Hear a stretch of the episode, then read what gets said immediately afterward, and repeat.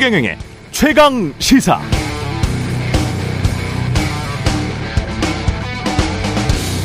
네, 국민대학교에서 김건희 여사 박사 논문 등 논문 세 편 표절이 아니다라고 판단했는데요.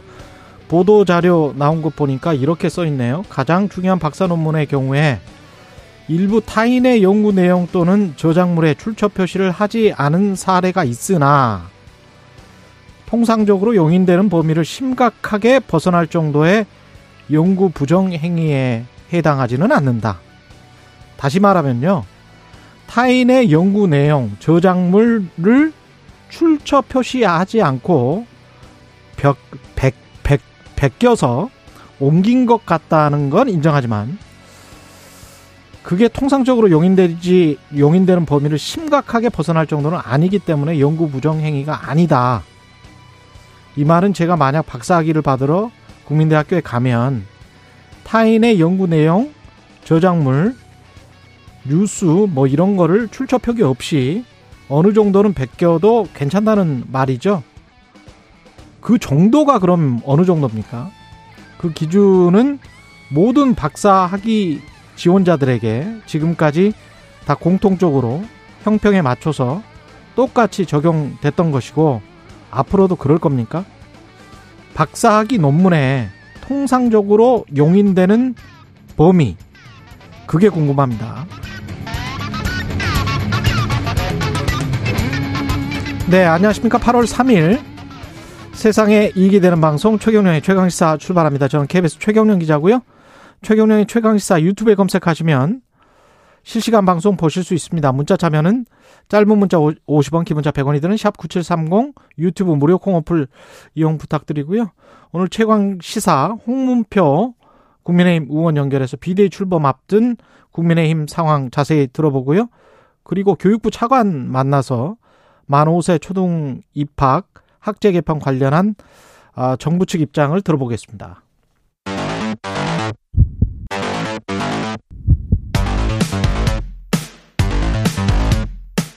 오늘 아침 가장 뜨거운 뉴스 뉴스 언박싱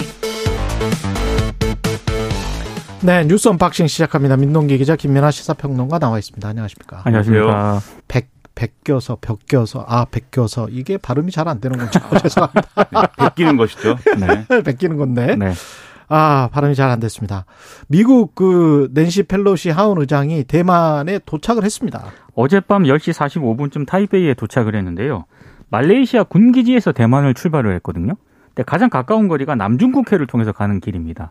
근데 우회를 통해서 이제 대만에 도착을 했다고 합니다. 이게 왜냐하면 중국이 워낙 강력하게 반발을 한 데다가 군사적 위협까지도 했기 때문에 아마 이걸 좀 감안한 것으로 보이고요. 중국이 이렇게 방, 이렇게 반발한 이유는 몇 가지가 있는데 이 하원 의장 같은 경우에 미국의 이른바 의전 권력 서열 3이라고 지금 그럼요. 예. 예, 그런 지위이기 때문에 예.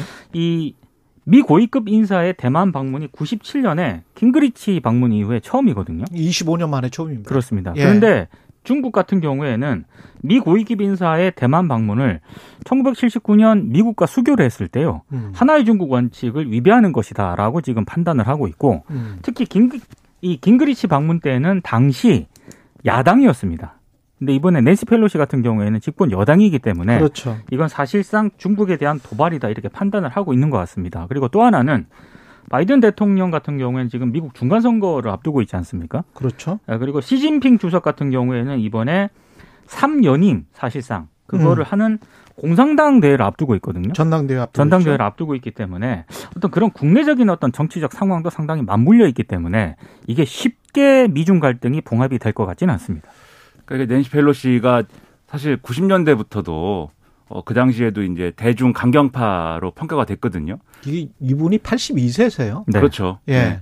그 당시에도 이제 좀 논란의 인물이었는데 지금까지 쭉 어쨌든 이 어, 반중 강경파 입장에 서왔던 것이고 그런 인사가 이제 아, 이 대만에 방문한 거니까 중국이 특히 또 열을 내는 것도 있고 그리고 시진핑 주석이 어, 뭐 많이 보도가 된 사실이지만 대만 통일이나 이런 구호를 이 실질적으로 뭐 통일을 뭐 이렇게 추진하는 거냐와는 별개로 이런 구호를 자신의 어떤 그 국정 슬로건처럼 활용한 측면들이 있어요. 아 국내에서 네. 그렇죠. 중국 국내에서 그렇죠. 예. 그런데 미국의 고위 인사가 대만을 방문했다라고 뭔가 해야 되는 거지 않습니까? 시진핑 주석이. 그렇습니다. 그래야 되는 상황이 있기 때문에 또 충돌이 불거지는 거여서 애초에 바이든 대통령은 이 낸시 펠로시 의장의 대만 방문을 말렸다는 거죠. 그래서 이것을 좀 아, 어, 그것도 근데 미국에서는 이제 나중에는 부인을 하고 있습니다. 그렇죠. 말린 적 없다 우리는. 왜냐하면 뒤에 예. 가면은 입장이 또 바뀌었거든요. 예. 이게 바꿀 수밖에 없는 게 시진핑 주석이 예를 들면 바이든 대통령하고 통화해서 음. 불장난하지 마라, 불에 타 죽을 수 있다, 뭐 이렇게 얘기를 하고 세게 말했잖아요. 그렇죠. 예. 그런 상황들이 쭉 이어지면서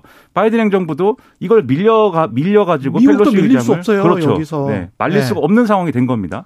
그러다 보니까는 서로 원해서 그런 건지 아닌 건지 애매한 부분이 있지만 결국은 행동을 했기 때문에 양쪽에 이제 군사적인 긴장이 높아지고 지금 뭐 어, 중국은 이제 대만 인근에서 어, 무력 시위 하는 거, 한 거잖아요, 지금. 사실상 하고 있죠. 그렇죠. 네. 그런 것까지 고려하면 상당히 긴장도가 높아지는데 더 긴장되는 거는 낸시 펠로시의 이후 행선지가 한국이다. 이런 부분들도 있거든요. 네. 그렇도 우리 우리는 여기서 뭐 낸시 펠로시를 막 이렇게 어, 홀대하고 뭐 이러해서는 안 되는 거지만 또 중국에 대한 어떤 여러 가지 어, 예상이나 이런 것들을 잘 해가지고 대응을 해야 되는데 상당히 머리가 아프게 됐습니다. 예. 뭐 한국만 방문하는 게 아니니까요. 뭐 일본도 방문하고 말레이시아도 방문하고 그렇죠. 아시아 뭐 한 4개국 정도를 방문 방문하는데 이제 대만을 방문을 마지막까지 할까 말까 했다 그냥 확 전격적으로 방문을 한 겁니다. 근데 이게 지금 중국 측 입장은 아마도 독립 대만이 독립하자라는 어떤 그런 분위기 이런 거를 좀 미국이 그렇죠. 부추기는 거 아니냐. 그렇죠. 원 차이나 팔러스에는 동의한다고 계속 대외적으로는 말을 하면서 속으로는 딴 생각하고 있는 거 아니냐. 그렇게 계속 의심하는 것 같고. 그렇죠. 미국은 그거 아니다. 당신들이 중국이 오히려 군사적 긴장을 고조시키고 있다. 별일도 아닌데 왜, 왜 이러느냐. 뭐 이러는 것 같고 그렇습니다. 예. 바이든 대통령의 지지율이 예. 계속 지금 하락세지 않습니까? 그 바이든 대통령 입장에서도 중국에게 지금 세게 나가야 그렇죠. 돼요. 대외적으로는 네. 국민들한테 보이기는 그렇죠. 뭐 안에서는 어떻게 할지는 모르겠지만. 네. 그리고 예. 잘 아시다, 아시다 시피 대만도 사실 미국이 이렇게 좀 강하게 나와주기를 바라는 측면들이 있고 그래서 TSMC 회장 같은 경우에는 대만 침공이 실제로 벌어질 경우에는 그냥 이제 반도체 산업이나 이 부분의 타격뿐만이 아니라 세계 질서가 실제로 붕괴된다는 거를 막 강조하고 있잖아요. 아, 대만 침공은 끔찍한 그렇죠. 상황이고요. 근데 또 미국 내 여론은 갈리는 부분도 있는 것 같아요. 어, 한쪽에서는 아 정말 바이든 대통령이 중국에 대해서 강경한 태도 보여주는 게 필요하다라고 하는 이 목소리가 있는 반면 또 반대쪽에서는 이게 최악의 타이밍이다. 최악의 타이밍, 최악의 방식으로 낸시 펠로시가 이제 방문한 것이다라는 평가를 내리는 쪽도 있어서 이런 부분들이 이제 국내적으로 예를 들면 바이든 대통령에게 큰 득이 된다거나 뭐 그렇게까지 될 거냐는 앞으로 지켜볼 문제겠죠. 게다가 이제 미국과 대만은 사실 엄밀하게 이야기를 하면 국가로서의 관계는 없는 거거든요. 그렇죠. 그렇죠. 네. 예. 미국 국내법으로 만약에 대만이 중국으로부터 침공을 당하면 어떤 보호할 수 있는 수단을 제공한다. 이 정도로 미국 그렇죠. 국내법에만 돼 있는 것이고 국교를 수립하거나 이런 거는 없기 때문에 과거에 정리를 했죠. 예, 그렇죠. 과거에 정리를 했기 때문에 아, 지금 좀 묘한 상황이에요. 특히 그리고 1일 지난 1일에 구테우스 그 유엔 사무총장이 이런 말을 했습니다. 인류는 한 번의 오해와 오판만으로도 핵 전멸이라는 결과에 직면할 수 있다. 우리는 지금까지 매우 운이 좋았다. 그러나 운이 전략은 아니다. 이 NPT 연설에서 이 이야기를 했는데 어, 이 이야기는 좀 끔찍하더라고요. 무섭습니다. 지금, 예, 네. 우크라이나 전쟁 관련해서 한 말이지만 그 기저에 깔려 있는 거는 미국과 러시아, 미국과 중국과의 그런 것도 있고 네. 물론 이제 구테우스 총장은 그 NPT에 가입하지 않고 지금 핵무기를 가지고 있는 나라들이 있지 않습니까? 그렇죠. 파키스탄이랄지 북한이랄지 그렇죠. 뭐 이런 나라들을 겨냥해서 한 말이긴 한데 그런데 실질적인 위협이 되고 있는 거는 지금 모르겠어요. 예. 그러니까 어제 사실 굉장히 격한 그런 불안해요. 예. 어, 이런 논평들이라든가 경고성 발언들이 많이 나왔거든요. 심지어 뭐 그 펠로시 의장이 탄 전용기를 격추시킬 수도 있다 이런 지금 그렇죠. 예. 발언까지 나왔습니다. 중국에서. 그래서 네. 펠로시 의장이 일부러 남중국해를 통해 가지 않고 네. 좀 돌아서 간 거죠. 그게 가는 건 가는 거지만 음. 가는 과정에 괜히 또 군사적 긴장을 그렇죠. 이제 그럼요. 불거지게 음. 하고 예. 이런 게 지금 바이든 행정부가 러시아에 대해서 사실 전선이라든가 여러 가지 경제적 그다음에 정치적 전선 유지하는 것도 사실 큰 일인데 중국까지 이렇게 해가지고 오히려 이제 그쪽에 명분을 줄 수도 있다라는 지적도 있고 여러 복잡한 속내들이 지금 엇갈리고 있는 겁니다. 예. 그리고 교육부 학제 개편안은 이따 교육부 차관께 물어볼 건데 백지화 가능성까지도 있네요. 그러니까 안상훈 대통령 비서실 사회수석 비서관이 어제 브리핑을 했는데요. 아, 공론화와 수기가 필요하다. 그러니까 다소 한 발 좀 많이 후퇴를 한 그런 모습입니다. 그러니까 지난달에 교육부가 대통령에게 업무 보고를 할 때 윤석열 대통령이 이 박순애 교육부 장관에게 신속한 추진을 지시했다. 이렇게 지금 대통령실에서 밝혔거든요. 근데 이거와 관련해서도 안상훈 사회수석 비서관은 당시 지시는 학제 개편을 신속히 추진하라가 아니라 공론화를 신속히 추진하라는 내용이었다. 이렇게 약간 수정을 또 하기도 했는데요. 박준혜 교육부 장관도 국민이 원치 않는 정책은 폐기될 수 있다라고 지금 상당히 좀 후퇴를 했기 때문에 아무래도 조금 공론화 쪽으로 좀 방점을 찍고 있는 것 같습니다. 근데 이게 좀 문제가 좀 있는 게요. 공론화를 주문을 하긴 했는데 이게 지금 제대로 이루어질 것인가? 이거는 여전히 좀 물음표로 남아 있습니다. 이게 왜냐하면 국가교육위원회를 통해서 지금 공론화를 하겠다는 거거든요. 예. 근데 국가교육위원회 위원이 총 21명인데 지금 어제 기준으로 16명이 공석입니다. 그럼 위원부터 선임을 해야 되는데 언제 이렇게 또 공론화를 할 것인가 이런저런 좀 논란은 계속 되는 것 같습니다. 음. 그 내용과 과정은 뭐 이따 차관님 말씀을 들어봐야 되겠는데 평가에 대해서 좀 말씀드리면 이게 왜 이렇게 되는 건지에 대해서 국민들이 잘 이해가 안 될 거예요. 그냥 이 정책에 대한 찬반을 떠나서 이 이슈 자체가 뭐 말씀드렸듯이 대통령의 공약도 아니고 국정 과제도 아닌 상황에서 대통령의 업무 보고 대통령을 향한 장관의 업무 보고 독대 과정에서 이제 나온 얘기고 그 얘기가 어떤 참모진이라든지 또는 부처 실무진이라든지 이런 데서 걸러지지 않고 여론에 상당한 영향을 미칠 수밖에 없는 얘기가 그냥 브리핑 통해서 이제 나온 거고. 게다가 처음에는 신속하게 추진하라 이렇게 그렇죠. 나왔단 말이죠. 그렇죠. 부대변인이 그렇게 이야기를 했어요. 네. 대통령의 네. 메시지가 신속하게 추진하라인 거면은 이 참모들이나 관료들 입장에서는 그건 해야 되는 거지 않습니까? 무조건. 음. 그래서 막 가려고 하는데 여론이 안 좋으니까 지금 이제 한 발 한 발 물러서 가지고 결국 이렇게 된 건데 전문성이 없는 장관 그리고 어, 다소 즉흥적인 어떤 태도로 이것을 신속히 추진하라고, 추진하라고 지시한 대통령, 그리고 그것을 보고만 있었던 참모진, 관료들, 이런 부분에 있어서 굉장히 아마추어적으로 이 사안을 처리하려다가 결국 이렇게 된 거 아니냐, 이런 지적을 피할 수 없는 걸로 보이거든요. 그럼 이게 아마추어적이다라는 평가는 남는 거지만, 그럼 다음에 그러면 어떻게 잘할 수 있는 거냐에 대해서 보완하고, 어, 이 고치고 이런 태도들이 필요한데 지금 상당한 여권 전반에 혼란이 벌어지고 있는데 대통령실이 그런 결기를 지금 보여주고 있느냐 여러모로 의문이어서 걱정이 많이 됩니다. 이게 공약도 아니었는데 왜 갑자기 나왔을까? 교육부의 주요 업무 보고로 그리고 언론을 장식하게 되고 그렇게 되면서 이제 반발이 나오니까 뒤로 물러선 거잖아요. 네. 거기에 관해서 이따 교육부 차관한테 좀 물어봐야 되는데 이런 그 처음에 이제 장관이 아주 강하게 부인한 거는 노동이랄지 뭐 경제 때문에 꼭 그런 거는 아니다 이렇게 이야기를 했잖아요. 근데 아직도 미심쩍은 구석이 저출산 고령화 문제 뿐만이 아니고 직접적으로 이해관계가 걸려 있는 집단이 지금 보면 대학들 있지 않습니까?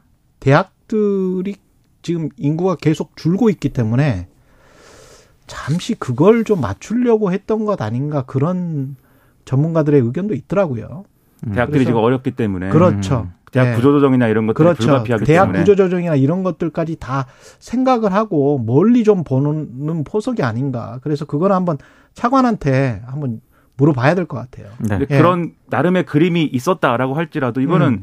전문성 있는 이제 어떤 교육부 장관이라든지 신중하고 어떤 좀 그런 태도를 가지고 있는 리더십이었다라고 하면은 이렇게 음. 쉽게 나올 수 없는 문제인데 그런 그림이 있더라도 그렇습니다. 여러모로 왜 이렇게 됐는지가 네. 여러모로 의문입니다. 실제로 업무 보고를 하기 전에 음, 교육부 그 밑에 실무진들하고 논의를 하지 않습니까? 그렇죠. 그때 반대를 많이 했대요. 음. 그런데. 이제 박순애 장관이 강행을 했다는 보도까지 나온 상태거든요. 그러니까 이게 장관 생각이었던 건지 네. 어떤 건지는 잘 모르겠어요 아직까지는.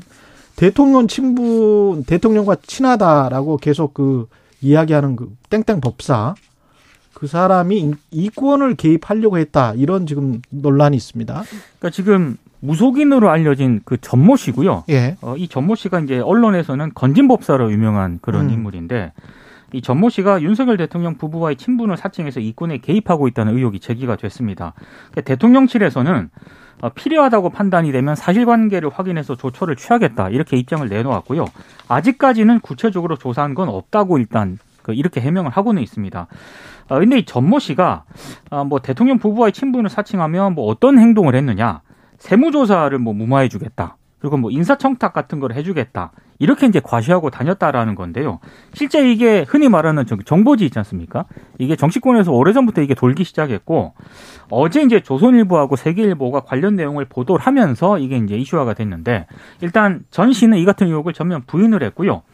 어, 지금 전 씨 같은 경우에는 어, 지금 국민의힘 대선 그 선거대책본부에서 고문으로 활동했다는 의혹이 이미 제기된 바가 있고 예. 특히 이제 영상에서 이게 이 영상이 굉장히 좀 말이 말 말들이 많았는데 올해 1월에 윤석열 당시 대선 후보가 여의도 선대본부를 방문을 했거든요. 예. 그때 전모 씨가 등장을 하는데 당시 이제 윤석열 후보의 등을 이렇게 툭툭 치면서 이렇게 이제 직원 인사시키고 막 인사시키고 직원들 소개하고 이런 영상이 있었거든요. 맞아요. 예. 그때도 이 사람 누구냐 이런 논란이 제기됐던 그런 인물입니다. 그리고 오늘 동아일보 보도를 보면 또 이 법사와 가까운 것으로 알려진 A 씨가 집권 여당의 현역 국회의원들과도 접촉한 사실이 확인이 됐다 이렇게 보도를 하고 있습니다.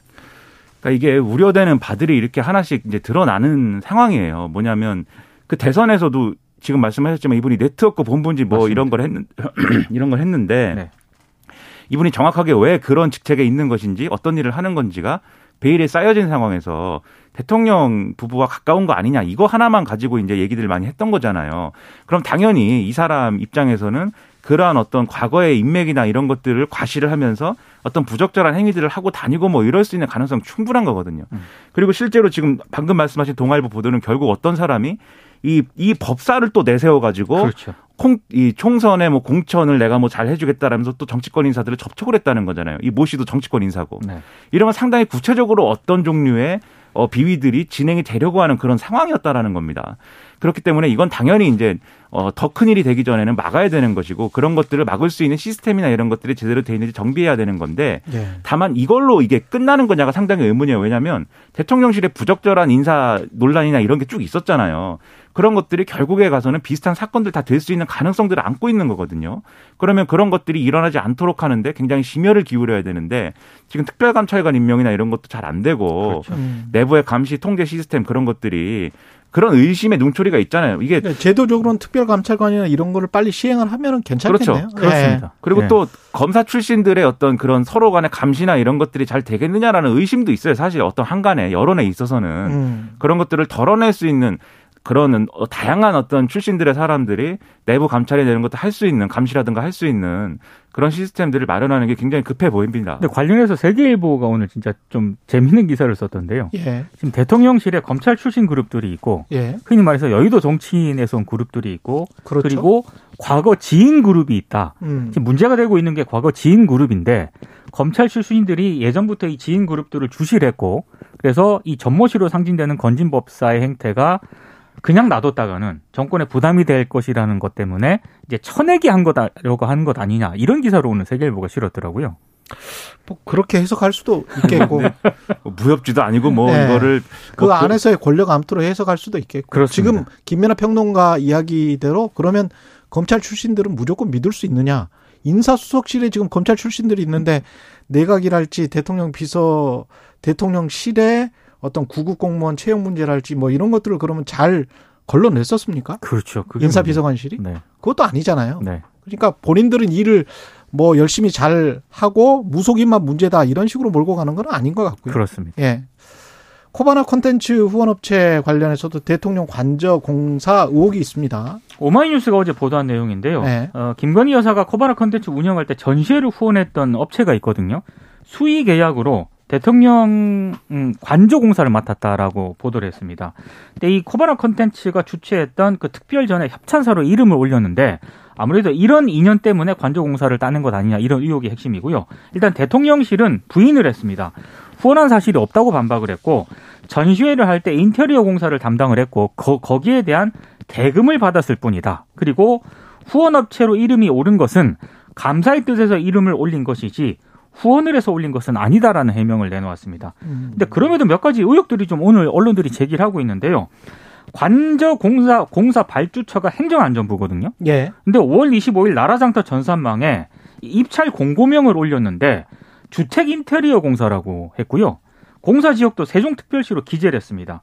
일단 대통령실은 단순 위치도 안 맞는 거죠. 지금. 그렇습니다. 예. 그러니까 허위 기재를 했다는 얘기인데 예. 대통령실은 단순 실수라는 입장인데 정보 확인을 차단하기 위한 목적 아니냐 이런 의혹도 제기가 되고 있는 상황입니다. 그런 의혹을 제기할 수밖에 없는 게 왜냐하면 이전에 한번 문제가 됐어요. 대통령실에 대해서 예. 가림막 뭐 이 유리를 설치한 업체가 음. 무슨 뭐 어, 지난해 11월에 설립된 신생 영세 업체인데 공사 규모가 당시 6억 8천만 원대인데 시공 능력 평가액이 3억 원대다. 이래가지고 이게 뭐냐? 예, 보도가 건설. 됐었습니다. 그렇죠. 예. 논란이 된 바가 있기 때문에 비슷한 예, 이 논란을 예상하고 이렇게 좀 정보를 감춘 거 아니냐는 의혹이 불거질 수가 있어요. 그 비슷한 상황으로 보이는 게 결국은 김건희 여사가 했던 이 코바나 컨텐츠하고 관련이 있는 업체지 않습니까? 그렇죠. 후원을 했느냐 아니냐 이거에 대해서 대통령실이 아니다라고 해명을 했지만 적어도 전시회 포스터에 후원사로 들어간 거고 그러면 아는 업체일 수밖에 없는 거죠. 그리고 지금 언론 보도를 보면 여기가 뭐 대단한 회사도 아닌 것 같아요. 기술자 4명의 영세 업체고 어, 이 대한전문건설협회 공시 기준 공사 실적 평가액이 18억여 원이다라고 나오는데 그러면 여전히 이게 관저 공사를 할 수 있는 정도의 어떤 그런 업체이냐에 대해서는 의문부가 찍힐 수 있는 거지 않습니까? 그럼 어떤 기준으로 선정했느냐? 이게 의문이고 나중에 이 업체들은 그러면 대통령실도 시공을 했다고 어떤 업체는 주장할 것이고 어떤 업체는 우리가 관저도 시공했다고 주장할 것인데 이런 것들로부터 발생하는 어떤 특혜 의혹이라든지 추가적인 어떤 내용들을 어떻게 감당을 할 것이냐 여러 의문이 있잖아요. 그럼 일부러라도 이런 업체들은 피할 것인데 음. 왜 이것을 수의 계약을 했느냐 상당한 의문이 제기될 수밖에 없죠. 그 한겨레 오늘 보도를 보니까 입찰 공고부터 낙찰까지 걸린 시간이요. 2시간 49분밖에 안 됐다고 합니다. 그러니까 이게 낙정 아니냐. 낙찰은 이미 정해져 있었던 것 아니냐. 그러네요. 라는 의혹이 제기될 수밖에 없는 거죠. 예. 두 시간 동안 뭘 할 수 있을까요? 사실 파워포인트 좀 하고 차 한 잔 마시고 이 좀 담소 나누면 끝날 시간인데 예. 그리고 여의도 정치를 좀 들여다 보면 국민의힘 비대위 쪽으로는 뭐 그냥 계속 그렇게 가는 것 같고 민주당 당대표 후보 3위는 첫 토론회를 가졌고 그랬습니다. 네. 민주당 당대표 후보 첫 토론회에서요. 예. 어, 주로 이제 이재명 후보를 박용진, 강훈식 후보가 주로 공격하는 그런 양상이었거든요. 우리가 어제 그제 이야기했던 그런 포인트들 아닙니까? 그렇습니다. 예. 주로 나왔던 게 이제 저학력 저소득층 그 발언이 있지 않습니까? 음, 이거 언론 환경 때문이다. 네, 사과할 의향이 없냐 이렇게 얘기를 했을 때 이재명 후보는 좀 발언의 전체 취지를 좀 살펴줬으면 좋겠다 이렇게 얘기를 했고 특히 이제 셀프 공천 의혹 진위 여부에 대해서도 박용진 후보가 물었는데 이재명 후보가 박지원 당시 전 그 비대위원장과 여러 의견을 나눈 것은 맞지만 뭐 당 시스템을 무력화하거나 권한을 행사한 건 아니다 이렇게 또 의혹을 부인을 했습니다. 그리고 강훈식 후보 같은 경우에는 의원 비난 플랫폼이 있지 않습니까? 이거 좀 너무 좀 우려가 된다 이렇게 얘기를 했는데 이재명 후보의 답은 강연에서 재미있으라고 이제 비판 비난 허용하자 이런 취지였는데 음, 욕이라는 표현이 좀 부각이 됐다. 예, 그래서 당내 민주주의 확보 과정이라고 생각한다 이런 얘기를 했습니다. 이게 뭐 민주당이 이제 어디로 갈 것이냐 이런 논의를 많이 했으면 좋겠다라고 늘 말씀드렸는데 예. 결국 그런 방향으로 논의가 가지는 않는 것 같고요. 음. 그 이재명 의원도 본인이 어떤 실언에 해당하는 얘기를 한 거에 대해서는 깔끔하게 정리하고 이 짚고 넘어가고 이렇게 하면 되는 건데 계속 이제 여기에 대한 어떤 부당한 공격이다라는 취지의 어떤 설명을 계속 붙이지 않습니까? 예. 그럼 얘기가 안 끝나죠. 빨리 이런 얘기는 정리를 해가지고 앞으로 민주당 어떻게 할 것이냐의 포인트를 맞춰서 그 전망을 갖고 얘기를 해야 당원만 가지고 사실 전당대 치르는 거 아니지 않습니까? 보는 눈들이 있는 것인데 그렇죠. 그 보는 눈들이 아 전당대회 통해서 민주당이 어떻게 변화하는구나 이런 생각할 수 있어야 되는데 음. 그런 방향으로 좀 포인트를 맞춰줬으면 좋겠습니다. 이상해요 피곤하고 좀 얘기가. 그렇죠. 그리고 사실은 이게 말꼬리 잡기가 아니고요. 조금 더 들어가 보면 디지털 기술의 발달에 따른 민주주의가 잘 가고 있는 거냐 아니면 디지털 기술 발달이 민주주의를 해치고 있는 거냐는 아주 그 논쟁적인 주제고 그렇죠. 예. 그것과 관련해서는 수많은 전문가들의 의견이 있기 때문에 그거 이런 수많은 의견들을 다 무시하고 이- 이런 식의 어떤 저항력 조소득층은 언론 때문에 뭐 국민의힘을 찍었다라든가 뭐 욕을 할 수 있는 플랫폼을 만들자라든가 그게 민주주의의 전부인 양 이야기를 하는 그런 단순화된 어떤 정치 논쟁은 지양하자. 그렇죠. 래야 민주당이 훨씬 더 발전할 수 있다. 그 그렇죠. 말씀을 계속 드리는 거예요. 그런 부작용들을 극복할 수 있는 방안을 얘기해야지. 예. 편승하거나 거기에 순응하거나 그렇습니다. 무작정 이걸 고리로 상대를 공격하거나 음. 그런 것만 해가지고는 전망이 없는 거죠. 예. 훨씬 더 깊이 있는 논의를 했으면 좋겠고요. 너무 이렇게 겉으로 떠도는 논의들, 포퓰리즘적 논의들, 그 다음에 뭐 겉도는 논의들 그런 그런 논의는 별로 도움이 되지 않습니다. 언박싱처럼 해주세요. 예. 전자배를. 뉴스 네. 언박싱 민동기 기자 김민아 평론가였습니다. 고맙습니다. 고맙습니다. KBS 1라디오 최경영의 최강시사 듣고 계신 지금 시각 7시 45분입니다.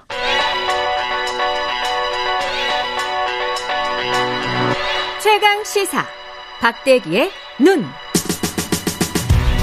네, 다시 극장으로 사람들이 몰리고 있습니다. 코로나19 이후 없었던 천만 관객 영화도 탄생을 했는데 가보시면 알겠지만 티켓 가격이 엄청 올랐습니다. 예, 오늘 박대기 기자와 함께 영화 그리고 경제에 대한 이야기 좀 해보겠습니다. 일단 최근에 한번 가봤습니까 영화관은? 네, 영화관에서 탑건을 봤습니다. 탑건. 예. 예, 저는 탑건도 보고 한산도 네. 보고 그랬습니다. 비싸대요. 예. 예, 제가 간 영화관은 16,000원이었어요. 예. 일요일에 갔긴 했는데 저도 이제 그 일반 관이 15,000원이고요. 음. 이제 최근에는 이제 4DX관이나 IMAX관 이런 데 가게 되면은 2만 원 넘는 훌쩍 넘는 그런 가격이라서 그렇죠. 특히 이제 일가족이 가고 이러면 거의 10만 원 가까이 되거든요. 상당히 부담스럽더라고요. 그러 네요. 예. 이거 영화관 뭐 가는 것 명이면 자체는 되게 재밌었어요. 저는 팝콘이라도 또 먹어야 되죠. 예. 예. 탑건은 오랜만에 보는 그런 그 커다란 스크린으로 또 저희 같은 아저씨들을 되게 좋아하는 옛날 이야기, 예. 옛날에 유행했던 영화 스타일이잖아요. 그래서 그렇죠. 재밌게 보긴 했는데 음. 또 영화관에 간다는 게 상당히 그 집에서 OTT로 보는 거하고 다르게 다른 느낌이 있잖아요. 시커먼 동굴 같은 데 들어가서 컴컴한 동굴에 들어가서 그 불이 다 꺼지고 오롯이 영화에 집중할 수 있는 그런 것들은 어, 집에서 보는 거랑 다른 체험이기 때문에 그렇죠. 코로나가 이제 거의 끝나가는구나 이런 느낌도 들면서 음. 상당히 기분 좋게 보긴 했는데 이 가격표를 보면은 기분이 좋- 좋을 수가 없는 그런 가격이다 이런 생각이 들었습니다. 그렇죠. 영화 가니까 뭐 기분은 좋았습니다. 저도 기분은 좋았는데 네. 장사는 잘 됐을 것 같아요. 우리 같은 사람들 때문에. 네, 그렇습니다. 네. 사실 작년하고 그다 그 전에 2020년 코로나 터진 다음부터 상당히 안 좋은 실적이었는데요. 예, 극장 매출이 2019년까지만 해도 우리나라 전체에서 1조 9천억 원 정도였습니다. 1조 9천억? 예. 그런데 2020년, 2021년 코로나 시기에는 5천억 원 정도로 떨어졌습니다. 와. 4분의 1 정도로 떨어진 상황이었는데요. 지난 5월 달에는 월 매출이 예, 코로나 이전인 2019년 수준으로 회복이 됐습니다. 월 매출이 예, 한 1,500원 정도가 5월 매출이었는데 음. 5월 달에는 거의 회복했고 또 6월 들어서는 상당히 코로나 다시 한번 유행하면서 좀 떨어지긴 했는데 그래도 어, 지난 2년보다는 훨씬 더 좋아진 실적으로 아 영화관이 다시 이제 살아나는구나 그런 기대감을 지금 낳고 있는 상황인데요. 음.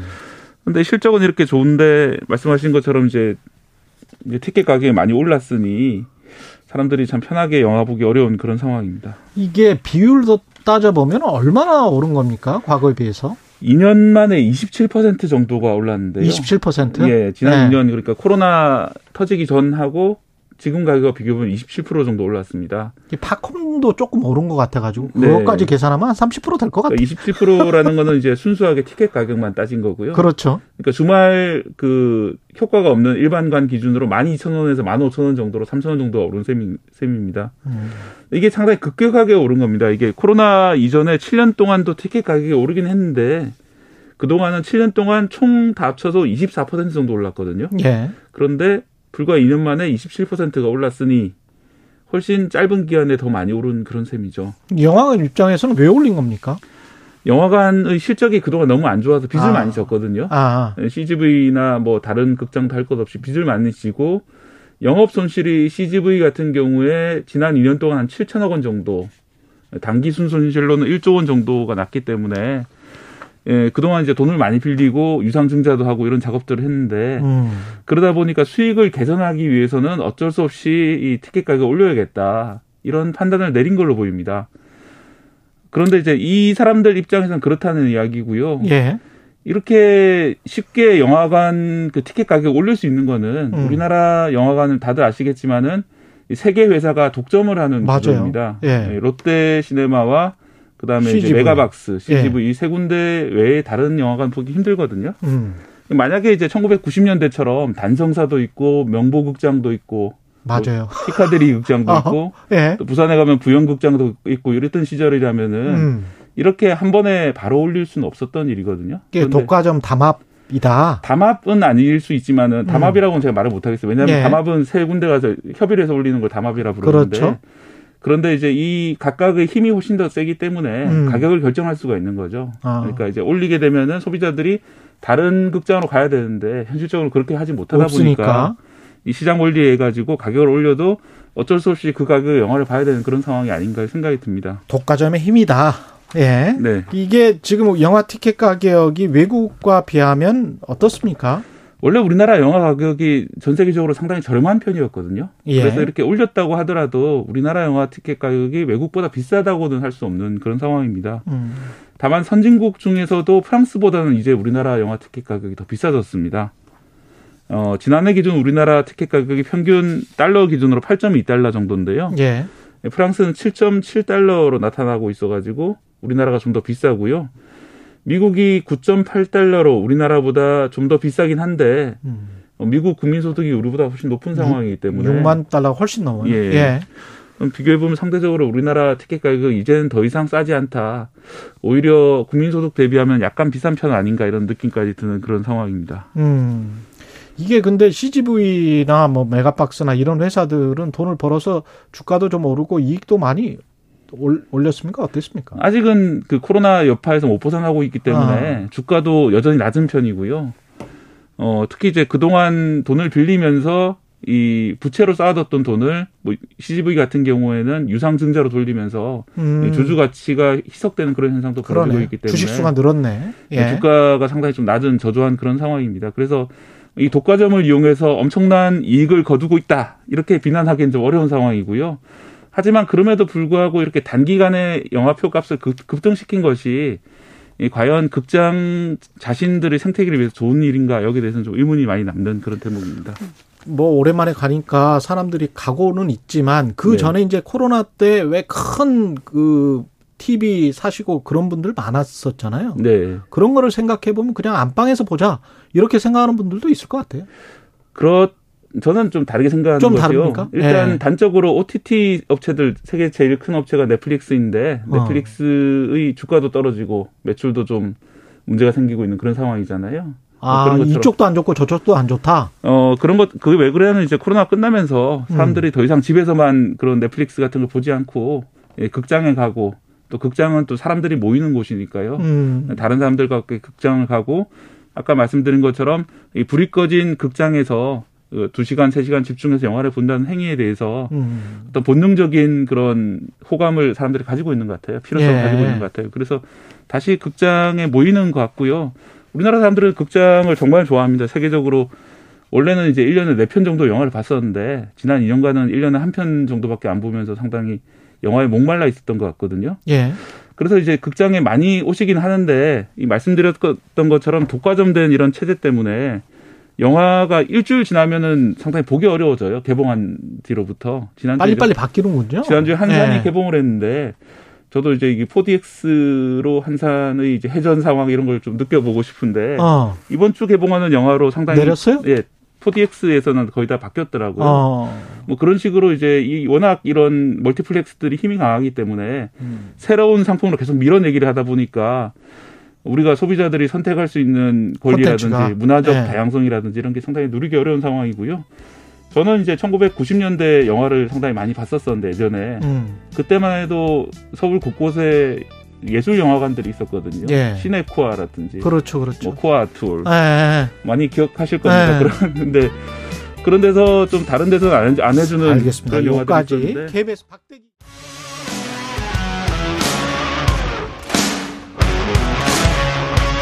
오늘 하루 이슈의 중심 최경영의 최강 시사. 네, 국민의 힘이 비대위 체제 전환에 속도를 내고 있습니다. 어제 긴급 최고위원회에서 비대위 전환을 위한 전국위원회 소집 안건도 의결됐습니다. 누가 비대위원장 맡을지 어떤 성격의 비대위가 꾸려질지도 결론이 날 것으로 보입니다. 국민의힘 중진이시죠? 홍문표 의원 전화로 연결돼 있습니다. 안녕하세요, 의원님. 네, 안녕하십니까. 반갑습니다. 예. 의원님 어제 그 권성동 원내대표 중진 의원들의 오찬 회동이 있었습니다. 의원님도 참석하셨죠? 네, 그렇습니다. 예, 어떤 이야기들이 오고 갔었나요? 지금 뭐 말씀한 대로 이 코로나 전국에 또 이게 처음 있는 일이고 당원 당주까지 손을 봐야 될 이 중차대한 그런 비상대책기구를 만든다면은 음. 여기에 또 절차가 또 필요하고 또 이게 비대면이냐 대면이냐 또 의견 개진을 어떻게 할 것이냐 이런 것들이 사실 쉽지를 않아요. 그래서 그런 심도 있는 얘기를 좀 서로가 터놓고 음. 한번 이야기를 해보자. 그래서 중진들이 어제 여러 번 모여서 아주 허심탄회한 많은 얘기를 했습니다. 비대위로 가야 될 만한 상황이다. 여기에는 다 공감을 하셨나요? 뭐 그 상황은 일단 그 아시는 바와 같이 그 권한대항 체제가 어, 사실상 지금 무너지다시피 했지 않습니까? 음. 그렇다면은 우리가 당에서 어, 자구책으로 찾을 수 있는 것이 소위 비대위 체제와 전당대회밖에 없거든요. 예. 그런데 에, 의원들의 중론, 뭐 추재선을 비롯해서 다선들 또 그리고 최고위에서 의총에서 이 비대위 쪽으로 분위기가 기울어지고 또 그 부분이 결정을 했기 때문에 그럼 비대위로 가자 이렇게 결론을 내고 거기에 대한 재반 준비를 하는 그런 어떤 좀 생각을 갖고 이제 많이 모여서 좀 중론을 좀 해봤습니다. 그렇군요. 이. 비대위 쪽으로 가, 가게 되면은 정국위를 소집을 해야 되고 그러면 이제 서병수 의장이 굉장히 중요한 역할인데 서병수 의장은 일단은 좀 돌아선 것 같습니다. 소집하는 것 쪽으로 어떻게 보세요? 서병수 의장은 그 자리 같이 있었습니다만은 예. 절차상의 하자가 없다면은 음. 의장으로서 뭐 회의를 진행할 수밖에 없다. 그래서 그런 문제를 좀 다듬고 음. 하는 데는 좀 시간이 필요하지 않느냐. 그런 이야기를 했습니다마는 어쨌든 어, 이 비대위를 하루빨리 열어서 당을 안정하지 않은 데는 동의를 했습니다. 그렇군요. 서병수 네. 의장이 그 걱정하는 절차상의 하자는 뭔가요? 아까 방금 말씀드렸습니다만 이것이 결국 이제 코로나 전국에서 이제 어 비대로 할 것이냐 아니면은 대면으로 할 거냐 또 의견이 나왔을 때 어디까지 그 의견을 듣고 찬반을 물을 거냐 하는 거는 상당히 기술적인 문제가 있거든요. 아. 예, 그런 문제도 어, 서병수 의장은 의장으로서 걱정을 하고 계시더라고요. 아. 그래서 그런 문제도 이제 실무자들이 상당히 구체적으로 아마 어제 밤에 예, 당에서 논의가 있었던 걸로 알고 있습니다.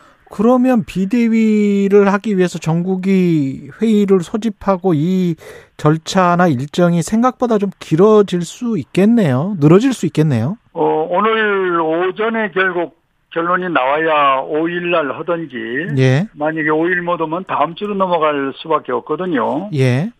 그래서 그런 것이 오전에 아마 우리 실무자들이나 당에서 여러 가지 논의를 해서 유권 해석을 내릴 것 같습니다. 아, 그렇게 되는 네네. 거군요. 비대위원장과 관련해서는 어제 혹시 오찬 회동에서 무슨 말씀 없으셨어요? 뭐 거기까지 나가진 못했어요. 지금 뭐 지금 절차상의 문제 비대위를 어떻게 열 것이냐 음. 또 이런 문제가 집중적으로 나왔고 어쨌든 결론은 어 윤석열 정부 초기에 이런 일이 있는 건 참 유감이고 음. 빨리 안정을 하기 위해서는 비대위 체제로 가자는 큰 틀에서 그리고 세부적인 것은 우리 당원 당규에서 절차를 밟아가하자는 그런 얘기가 주로 나왔지 뭐 위원장 얘기는 거기서 언급이 안 됐습니다. 그 절차상 문제를 이야기를 할 때 서병수 의장이 혹시 그 당 내에 일부 최고위원이나 이런 분들이 이게 절차상의 어떤 꼼수 아니냐 이런 비판들이 있었거든요. 그런 것들이 좀 의식이 됐었습니까?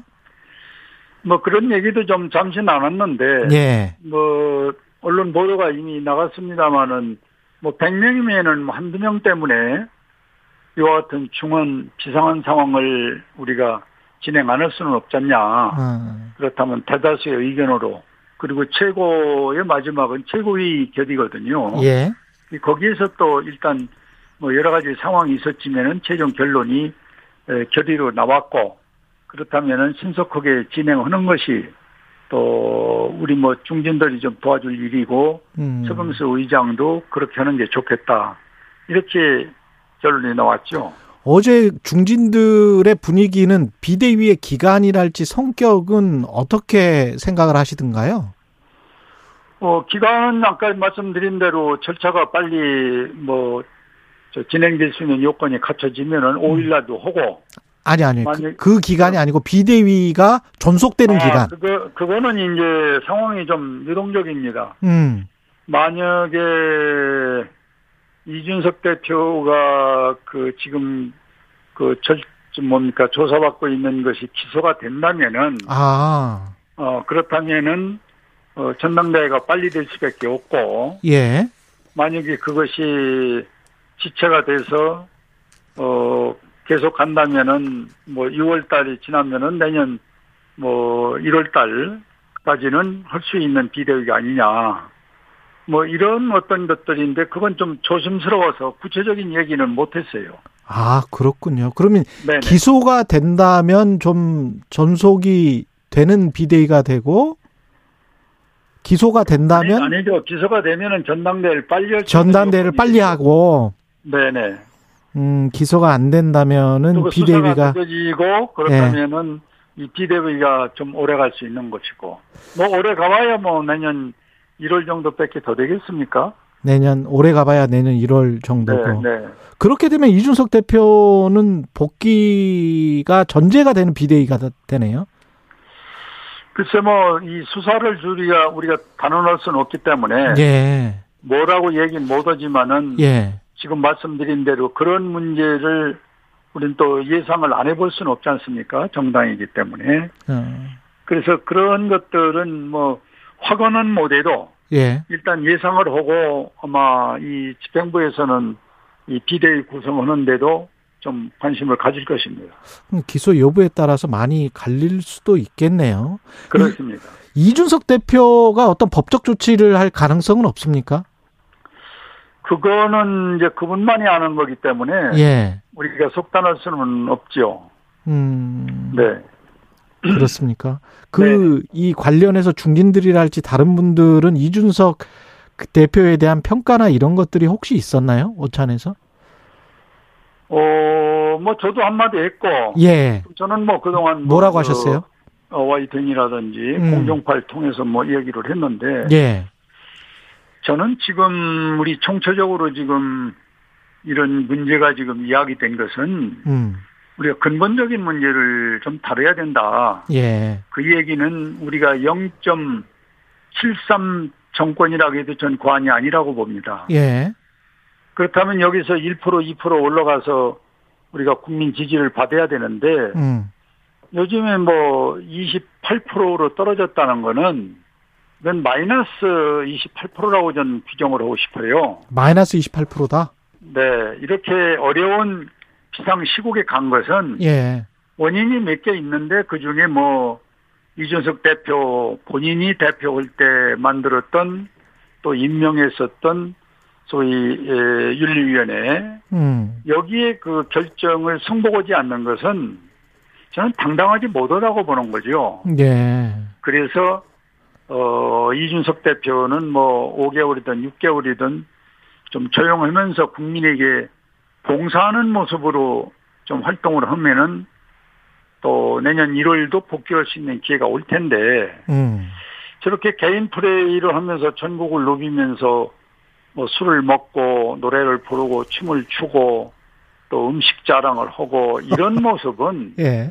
저는 전당 대표였던 사람으로서는 우리 당에 해야 할 도리가 아니라고 보는 거죠. 예. 그래서 저는 이런 부분은 지금이라도 중단하고 예. 대표였었던 자격을 다시 좀 살려서 음. 당이 좀 뭔가 안정할 수 있는 방법으로 도움을 해주고 그리고 성 접대 문제는 본인에 관한 실수랄까 본인에 관한 지금 문제 아닙니까? 예. 이건 본인이 좀 자숙하면서 대국민이나 아니면은 당원들에게 죄송스러운 마음을 가져야 되는데 음. 거기에 대해서는 뭐 조금도 반성이나 죄송한 생각이 음. 없이 개인 정치에 어떤 매몰돼서 행동하는 거는 안 맞던다, 안 맞는다는 것이고 예. 두 번째는 오늘의 이 사태에 누가 뭐라기도 이 윤핵관의 문제라고 저는 보는 거죠. 아, 그렇습니까? 예. 네, 그래서 윤핵관은 이제 통칭 한 걸음 뒤로 물러서서 진짜 윤석열 정부가 잘 되기 위한 방법을 새롭게 도모를 해야지 음. 여기에서 이전 투구하고 서로 권력 싸움하고 끼리끼리 이야기하고 몰려다니는 모습은 저는 안 맞는다고 보는 겁니다. 음. 그리고 이제 한 가지가 더 있다면은 전당대회를 대비해서 지금 공부한다는 그런 명분으로서 또 포럼을 열고 아침에 의원들이 많이 모이고 그러지 않습니까? 그렇죠. 지금 우리 당이 아까 얘기한 대로 마이너스 28% 비상 중에 비상한 상황에서 예. 당의 단합과 새로운 지혜를 모아야 할 때 전당대회를 대비해서 좌파 세력을 모여서 공부한다는 것은 음. 이건 하나의 빙자고 위선이지 진정한 당을 위한 것은 아니다. 진짜 당을 위한다면은 우리 국회 안에 18개 상임위원회가 있지 않습니까? 예.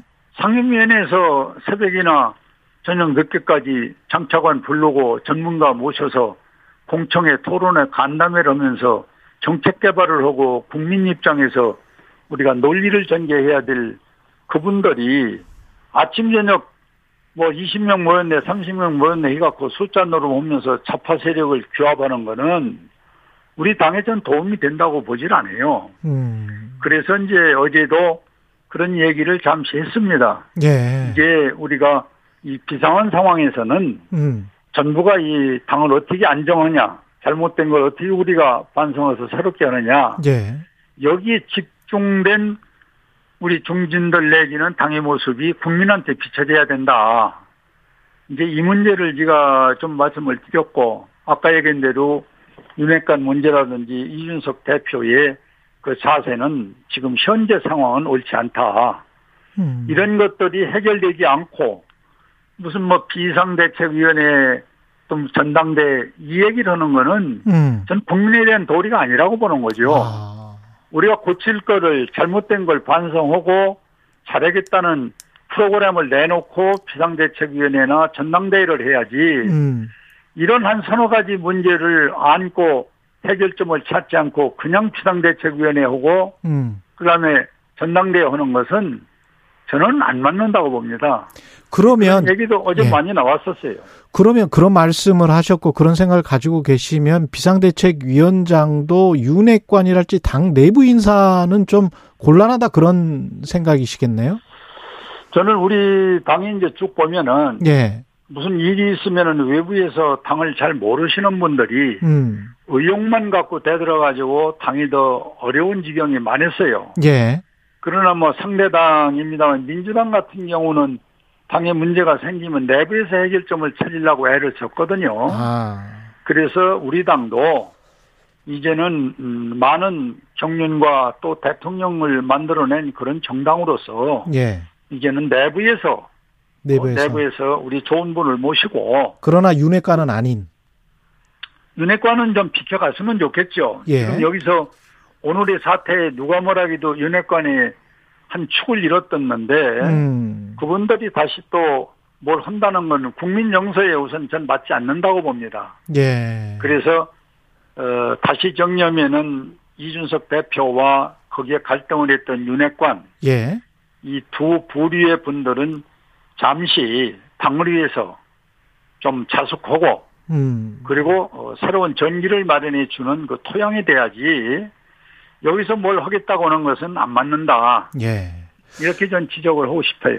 감사합니다. 마지막으로 당 쇄신은 그렇게 생각을 하시고 대통령실은 어떻게 쇄신해야 된다고 보십니까? 여기는 그 뭐 여러 번 얘기가 나왔습니다마는 저희 부속실 같은 거를 다시 재가동해 가지고 어. 검증을 받고 절차에 의해서 인적 쇄신이나 또 사람의 선정이 돼야지 인맥에 의해서 되는 거는 안 맞는다. 음. 그래서 저는 요번에 에, 이와 같은 사태는 참 불행 중에 저는 다행이라고는 표현을 쓰는데 예. 초기 3개월이 안 돼서 이와 같은 사태는 앞으로 5년간 자랄 수 있는 기회를 국민이 다시 한번 주신 것이고 음. 그리고 우리도 자숙하면서 반성해서 다시 자랄 수 있는 기회 바로 이 기회를 놓치면 안 된다. 그것이 이제 제가 좀 주장을 하고 싶고 또 청와대는 시스템에 의해서 음. 소위 인적 쇄신이나 사람의 발굴이라든지 정책의 발굴이 나와줘야지 지금은 상당히 그 정부하고 청와대하고 엇박자나는 것들이 좀 많거든요. 정책 그렇죠. 부분에. 예. 이런 것들도 우리가 시정해야 할 그런 오늘의 현실 아닌가 그런 생각을 갖습니다. 단기적으로 인적 개편은 불가피하다 이렇게 생각하시나요? 아니면 저는 뭐 한 어느 부분을 뭐 개편 그 전반적으로 대통령께서 지금 휴가를 반납하시고 예. 국민의 소리를 다, 다양하게 좀 듣고 계시다고 봐요. 음. 그렇다면은 바로 이렇게 국민의 소리를 듣고 곧바로 대통령 휴가를 중단한 것은 참 어렵지만 용단을 내려서 잘하신 것이고 예. 거기에서 들은 이야기는 이제 휴가가 끝나면은 음. 뭔가 이제 대통령 의중이 나오리라 이렇게 기대를 갖고 예. 우린 그 안에 이제 비대위를 구성을 해서 당을 또 안전을 알겠습니다. 찾고 이렇게 해서 요번에 이 어려운 고비를 이 음. 비상 상황을 이겨내가는 음. 그런 우리 국민의 힘이 좀 돼야지 않겠냐 이렇게 희망을 합니다. 알겠습니다. 여기까지 말씀 듣겠고요. 국민의힘 네. 중진 홍표 의원이었습니다. 고맙습니다, 의원님. 네, 고맙습니다. 공정, 공익, 그리고 균형. 한 발짝 더 들어간다. 세상에 이익이 되는 방송. 최경영의 최강 시사.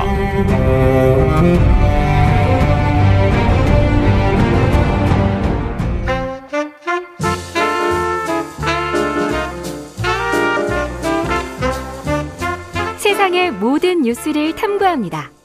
김준일의 뉴스 탐구 생활.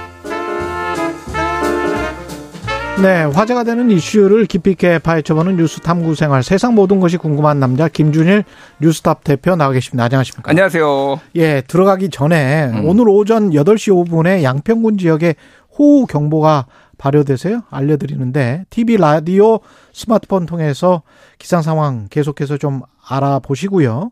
차량은 속도 줄여 운행하고 물에 잠긴 도로, 지하차도 그쪽으로는 통행하지 않도록 하는 게 좋겠죠. 개울가, 계곡 이쪽 침수 위험이 있는 지역, 침수 지역이나 위험 지역에 있을 경우는 좀 빨리 대피를 하시고요. 공사장, 전신주, 지하공간, 축대 등 위험 지역에는 접근하지 않도록 농촌 지역은 농작물 피해가 발생하지 않도록 주의해 주시기 바랍니다. 예, 오늘의 주제 BTS와 병역 특례 이야기.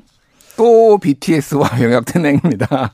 예, 어제 꼭 예. 이게 연계될 필요가 이- 이- 뭐 자주 이야기 해보죠. 예, 이야기 해보고 제가 예. BTS와 병역 특례 역사에 대해서도 제가 좀 짚어드릴게요. 그렇죠. 예, 차근차근. 예, 지난 1일에 성일종 예. 의원이고 예, 그 국방위원회 간사였어요. 국민의힘 간사였는데 음, 제2의 BTS가 나올 수 있도록 국가 시스템을 정비해라라고 대정부 질문에서 얘기를 하니까 국방부 장관이 BTS가 군에 오면은 연습 시간을 주고 해외에서도 공연할 수 있게 어, 할 수 있게 하겠다 이렇게 얘기를 했어요. 이게 그러니까 송일종 의원의 뜻은 음. 국가적 시스템을 정비하라는 거는 BTS가 뭐 대중문화에 이렇게 공, 공헌한 사람은 안 가도 될 수 있는 것 아닌가 이런 의미였어요. 아니면은 이종섭 장관의 말처럼 가도 뭔가 할 수 있게 해라 이런 말이었을까요? 일단은 어, 성일종 의원 같은 경우에는 네. 병역법을 개정안을 이제 발의를 한 상황이에요. 네. 그러니까 예술 분야, 대중문화에서도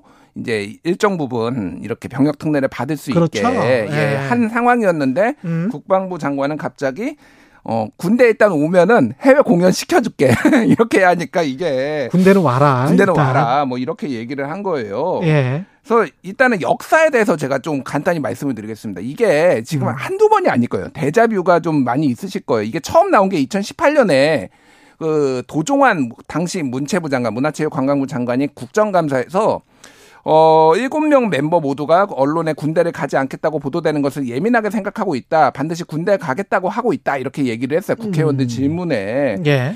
그러니까 국회의원들이 뭐만 있으면은 계속 BTS 병역 특례를 줘야 된다라고 한 거에 대해서 한 건데 이게 얼마나 예민했냐면은 2020년에 BTS가 어 믹스 테이프인데 두 번째 믹스 테이프인데 D2라는 걸 냅니다. 여기에서 제목이 노래 제목이 어떻게 생각해라는 곡을 해. What do you think about? 이, 이건 What do you think인데 제목 어, 가사가 이런 게 있습니다. 군대는 때 되면 알아서들 갈 테니까 우리 이름 팔아먹으면서 숟가락 얹으려는 XX들 싸그리 다 닥치길 이런 가사가 여기 들어가요.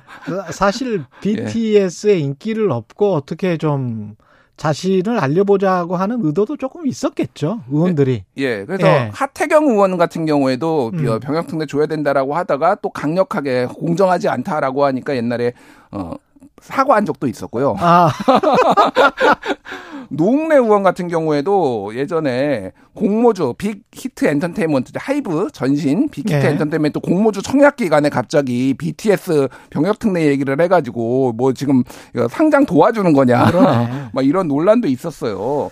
그래서 어쨌든 이게 뭐 때만 되면은 또 나오고 나오고 지금 음. 이런 상황입니다. 예. 지금 장관은 이종섭 국방부 장관은 병역 특례는 어렵다. 음, 어렵다는 그 이야기잖아요. 어렵다는 입장이죠. 예. 그래서 지금 현행 병역법을 보면 대통령령으로 정하는 예술 체육 분야 특기를 가진 사람은 문체부 장관이 추천한 사람을 예술 체육 요원으로 편입할 수 있도록 규정을 했는데 음. 대중예술에는 그 규정이 없다라는 거예요. 쉽게 얘기를 하면은. 예. 근데 뭐 아시겠지만은 뭐 빌보드에서 뭐 top top 100에서도 많이 상을 받고 뭐 그랬죠. 여러 가지 상을 받았잖아요.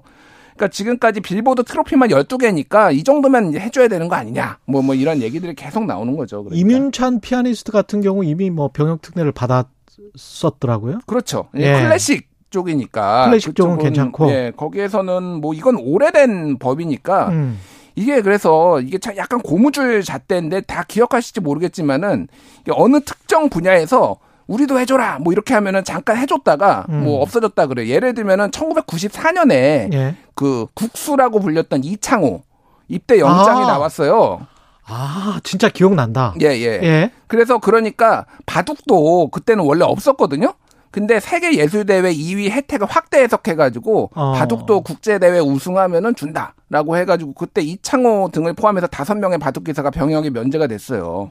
병역 혜택을. 받았고 뭐 축구 같은 경우에는 아시겠지만은 4강 가니까 그렇죠. 이제 그렇게 됐고 야구도 클래 어, 베이스볼 클래식 그 맞습니다. 예, WBC 월드 클래식인가 예, 뭐 그랬었죠. WBC죠. 월드 베이스볼 클래식에서 이제 3위 했거든요. 음. 3위 했는데 월드컵 4강인데 우리가 우리가 더 잘하지 않아 3위 한 거 아니냐 그러면서 또 그것도 이제 해줬고. 병역 혜택. 그러니까 이게 고무줄이에요, 고무줄. 이러니까 맨날 또 이것도 해줘야 된다, 저것도 해줘야 된다, 이런 논란들이 맨날 벌어지는 거죠, 그러니까. 이게 그 겹쳐 있네요. 국방부도 국방부지만 문화체육부가 여기에 안에 들어와 있네요. 그래서 문화체육부 추천도 아까 있다 그랬잖아요. 지금. 예, 그렇죠.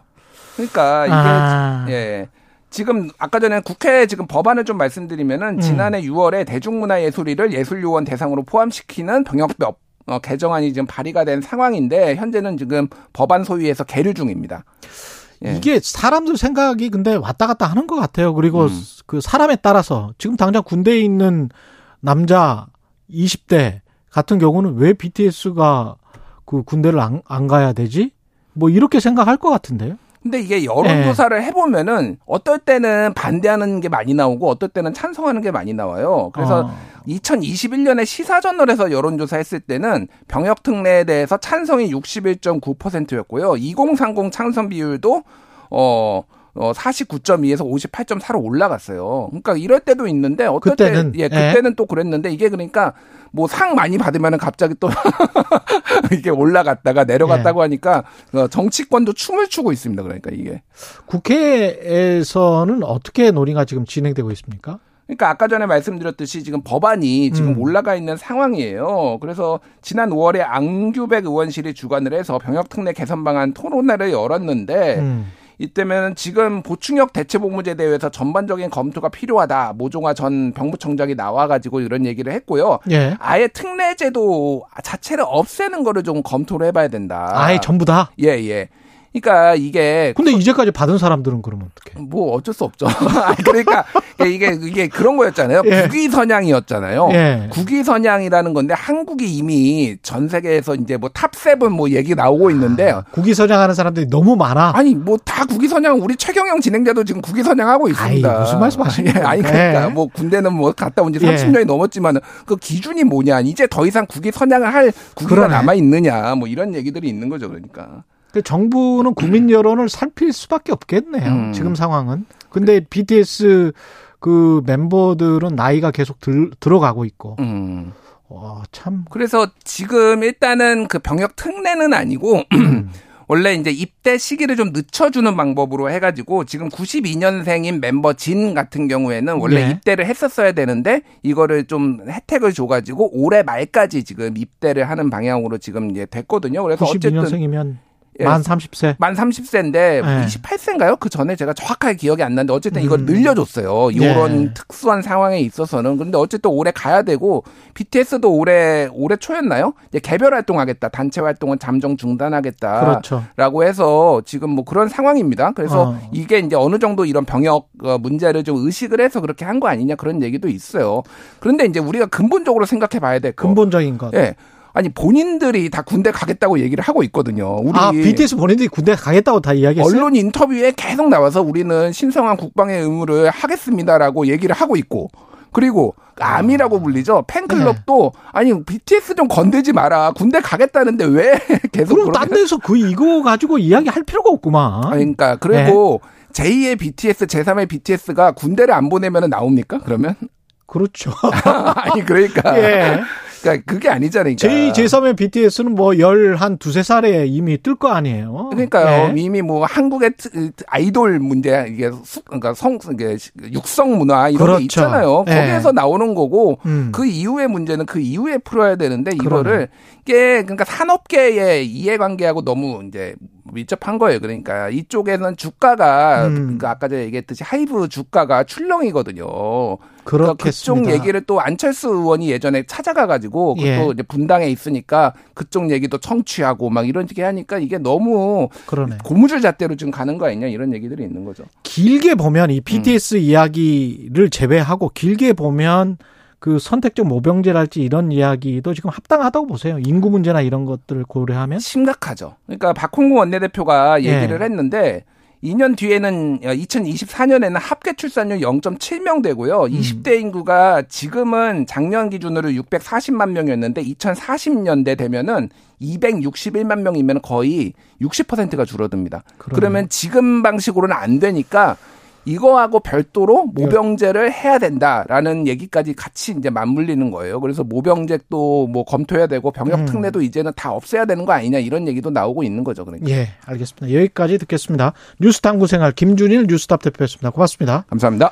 방금 전에 이야기한 국민 20, 62%와 BTS 멤버의 병역특례 허용한다는 여론조사 시사저널이 12월 7일 시사 리서치에 의뢰해서 전국에 거주하는 만 18세 이상 남녀 1020명 대상으로 무선 자동응답 방식 사용했고요. 표본 오차 95% 신뢰 수준의 플러스 마이너스 3.1% 포인트. 예. 자세한 내용은 조사 기관 홈페이지 참조하시면 되고요. 아까 홍문표 의원 인터뷰 아 여기까지 하겠습니다. 일단 예.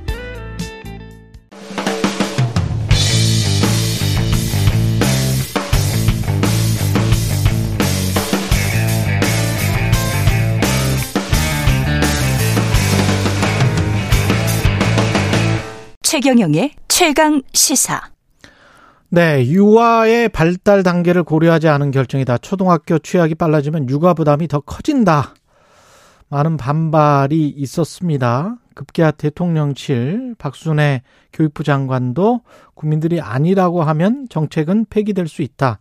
여기까지 지금 나온 이야기고요. 장상윤 교육부 차관 연결돼 있습니다. 안녕하세요. 네, 안녕하세요. 장사윤입니다. 예. 정부 입장을 좀 들어봐야 될 텐데요. 일단 생각보다 정부가 그 대통령에게 업무 보고를 하고 난 다음에 그 보도가 나오고 학부모 단체 그리고 교총 반발이 굉장히 센데 이 네, 정도 반발일 줄은 예상을 하셨습니까?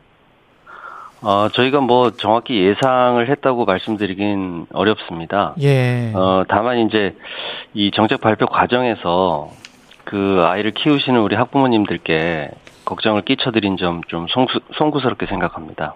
그 정부가 처음에 이제 정책을 만들 때 다각적으로 검토를 하잖아요. 이런 것들 예, 정책 효과나 이런 것들 어떤 배경에서 했던 건지 좀 설명을 좀 해주십시오. 어차피 공론화 과정을 나중에 거쳐야 되는 거니까. 그렇습니다. 예.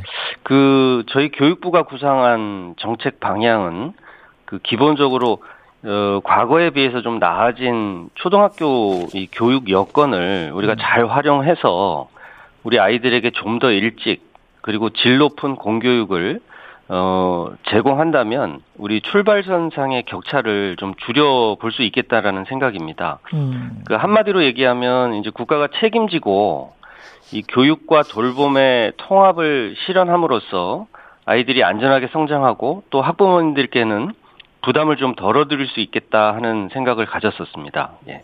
그러면 일찍 보내면 아무래도 교육 격차가 공교육 안에 다 편입이 되니까 좀 줄어들 수 있지 않을까 뭐 이런 생각이셨던 거- 거군요. 그렇습니다. 그리고 이제 예. 그 조금 더 큰 틀에서 말씀드리자면요. 음. 그 지금 학령 인구가 급격히 줄고 있기 때문에 예. 앞으로는 우리 아이들 한명한 명이 사실은 소중한 인재로 우리가 키워내야 합니다. 예. 그래야만 이제 국가 지금 있는 경제 규모나 국가 이 그 경쟁력이 유지가 될 수 있는 상황이기 때문에 예. 사실은 이 유아 초등 단계에서부터의 교육 계획이 되게 중요합니다. 그래서 정부가 지금 국정 과제로 추진하고 있는 과제들도 보면 유보 통합, 그다음에 초등 전일제, 또 고교 체계 개편, 대입제도 개편 이게 하나가 다 연결된 국정과제들인데요. 예. 그 시작점이 결국은 유아 교육, 초등 교육 파트에서 있고 그 핵심은 결국 교육과 돌봄의 취합 어, 통합이라는 말씀을 드리고요. 음. 그 수단으로서 저희가 취향 연령 조정을 검토했던 것입니다. 아, 지금 말씀하신 것처럼 학력 인구, 노동 인구 이 걱정을 좀 하셨다면 사립 예. 대학의 대학의 정원 수 있지 않습니까? 지금 아, 대학의 정원이요? 예, 예. 그것도 좀 걱정을 하셨던 거예요? 그럼요. 저희가 이제 우리 지금 대학 작년에 보면 그 대학 입학 정원이 총 47만 명 정도 되는데요. 예. 그 4만 명이 정원을 채우지 못했습니다. 예. 예, 그 얘기는 이제 입학생이 없는 대학들이 그, 그 상당수 나왔다는 얘기고요. 예. 그 앞으로는 더 가속화가 될 것이기 때문에 예. 저희가 경쟁력을 갖추고 역량을 갖추고 의지가 있는 대학들은 지원을 강화를 하지만 음. 이렇게 좀 한계에 처하거나 이제 사실상으로 좀 위기에 처한 대학들은 음. 어 진단을 해가지고 어 퇴로를 여러 가지 방안으로 지금 강구를 해서 결국은 그 다른 길을 찾을 수 있도록, 있도록 또 저희가 그 구상을 하고 있습니다. 아, 그러니까 그 사회적으로 그런 그런 이야기군요. 결국은 이제 인구가 줄어들면서 대학이 망하는 대학들이 앞으로 많이 나올 것이다. 이런 이야기는 계속 있었거든요. 그럼요. 예. 그런 것들을 종합적으로 지금 고려해서 노동 인구까지 고려해서 예. 생각을 했는데 이제 학부모들은 그게 걱정하는 게 우리 아이가 일단 이렇게 여섯 살에 들어가서 거기에서부터 처음부터 뒤처지게 되면 예. 나중에 지금 생각하시는 거는 국가에서 생각하시는 거는 이렇게 쭉 가서 노동 인구로 편입돼서 경제 활동 인구가 늘어날 것이다. 이렇게 생각을 하는데 오히려 우리 아이가 제일 뒤처질 것이다. 네, 네. 그렇게 되면 이제 취업 기회까지도 힘들어지고 진학이랄지 입시랄지 모든 점에서 이제 우리 아이가 힘들어지면 우리 아이가 우리 아이를 왜 빨리 보내야 되지? 이렇게 이제 생각을 하- 하게 됐단 말이죠. 근데 이제 그 경쟁 구도적인 생각은 예. 앞으로 저희가 전망할 때는 조금 예. 벗어나야 되는 게요. 아, 그 우리 아이 그 학령 인구가 이제 사회에 진출할 때쯤 되게 되면 음, 그 사이에 20년에서 30년 사이에 저희 생산 가능 인구가 300만 명이 줍니다. 음, 어, 그 얘기는 우리 경제 이 규모가 유지가 되고 이게 유지가 된다면 우리 아이들이 서로 경쟁하는 게 아니고 우리 그 사회에서 또는 뭐 기업에서 그 인재를 선택해야 되만, 되는 상황이 됩니다. 예, 예, 그런 상황에서 우리가 교육을 한 사람 한 사람의 특성이나 자질이나 어, 이 진로 이런 것들을 잘 선택할 수 있도록 한 사람 한 사람을 소중하게 이렇게 길러내야 되는 상황이 되고 예, 지금처럼 서로 경쟁을 해가지고 우수한 점수를 많이 받으면 뭐 좋은 직장에 가고 아닌 경우에는 뭐 이렇게 경쟁에서 뒤처지고 이런 구도가 어, 되는 구, 구조가 아니기 때문에 아, 교육에서도 한명한 명에 대해서 굉장히 그 자질이나 역량이나 소질 이런 것들을 키워주는 교육으로 바꿔야 되거든요, 사실. 지금 차관님 말씀은 그러니까 일본처럼 어떤 때가 되면은 우리가 네. 경제활동 인구가 줄어들어서 오히려 실업 걱정을 하는 게 아니고 그렇습니다. 그 런 상황이 될 것이다. 지금 일본은 그렇거든요. 그래서 예, 그, 그 상황이 되려면 사실은 우리 그 아이들이, 아, 어, 지금처럼 서로 누가 잘하냐의 경쟁보다는 내가 어떤 일을 하고 어떤 쪽에서 내 재능을 발휘할 거냐를 잘 찾아서 길러주는 식의 교육이 돼야 되거든요. 그러네. 예. 그런 측면에서는 이해를 하겠는데 참 정책을 펼치는데 애로사항이 많으시겠지만 제가 예. 이제 반론 차원에서 이렇게 질문을 드려볼게요. 네네. 아랫돌 빼서 윗돌 괴는 것처럼 예, 예. 이게 사실은 근본적인 문제는 저출산율의 문제잖아요. 그렇죠. 이제 예, 저- 전체적인 틀, 그렇죠. 예, 틀에서 보면. 예. 큰 틀에서 보면은 저출산율의 문제고 결국은 인구가 감소한다는 문제인데 예. 학력 인구를 이렇게 낮춘다고 해서 그, 이 지금 말씀하셨던 노동의 문제랄지 경제활동 인구의 문제, 대학들의 예. 정원 문제랄지 이런 것들이 해결이 될까? 아, 구조조정이 불가피한 거 아닌가? 그런 생각도 저는 듭니다. 예. 근데 이제 저희가 예. 그 이번에 학령 인구를 조금 어, 낮춰보겠다는 이 정책 대안은 예.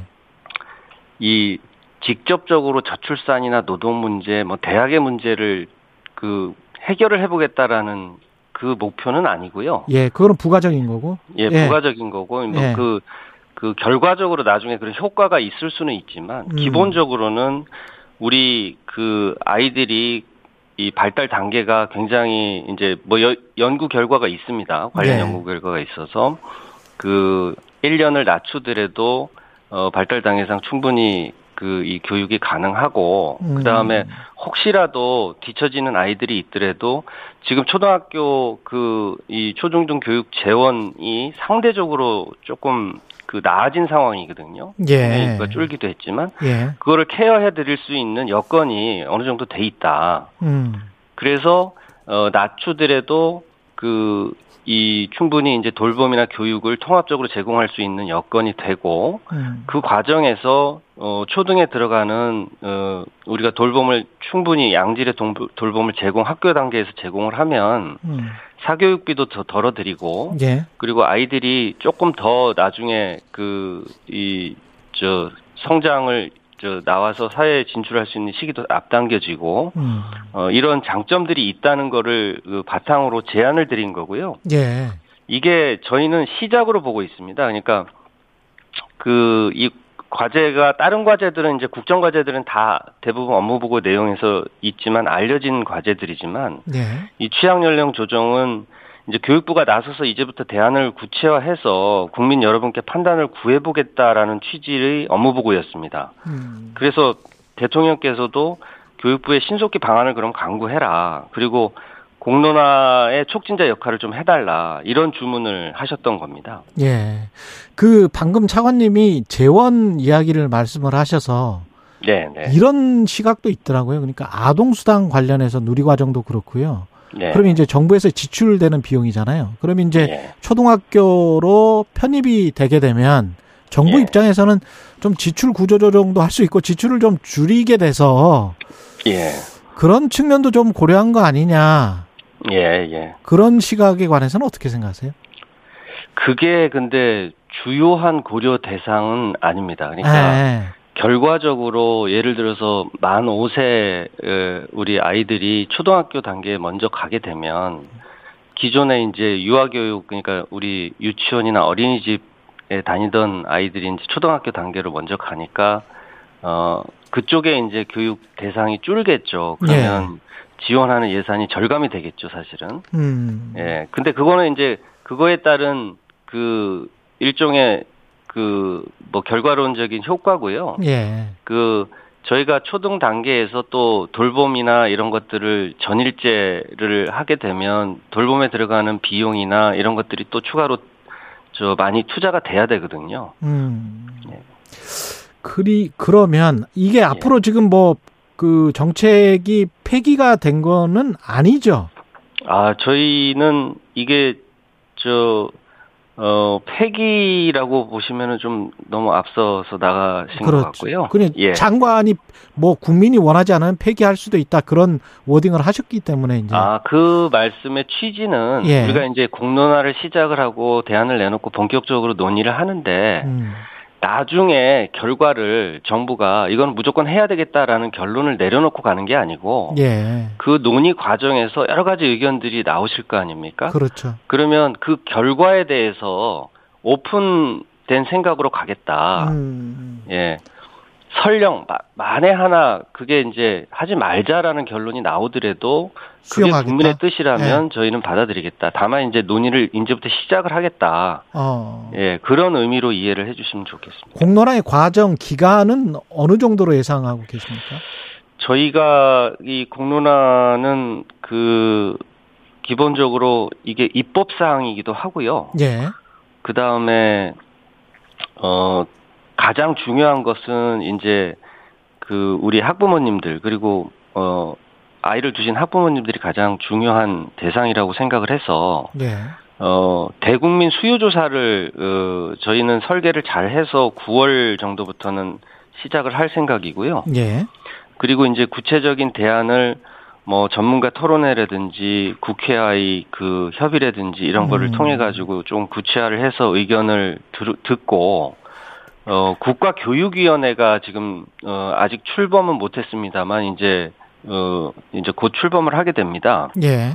그래서 국가교육위원회를 통해 가지고 사회적 논의와 공론화 과정을 거쳐서 어 이 판단을 구할 생각이고 음. 어, 저희는, 어, 특정 시기를 뭐 말씀드리기는 지금 단계에서는 조금 저, 저, 좀 어렵겠지만, 예.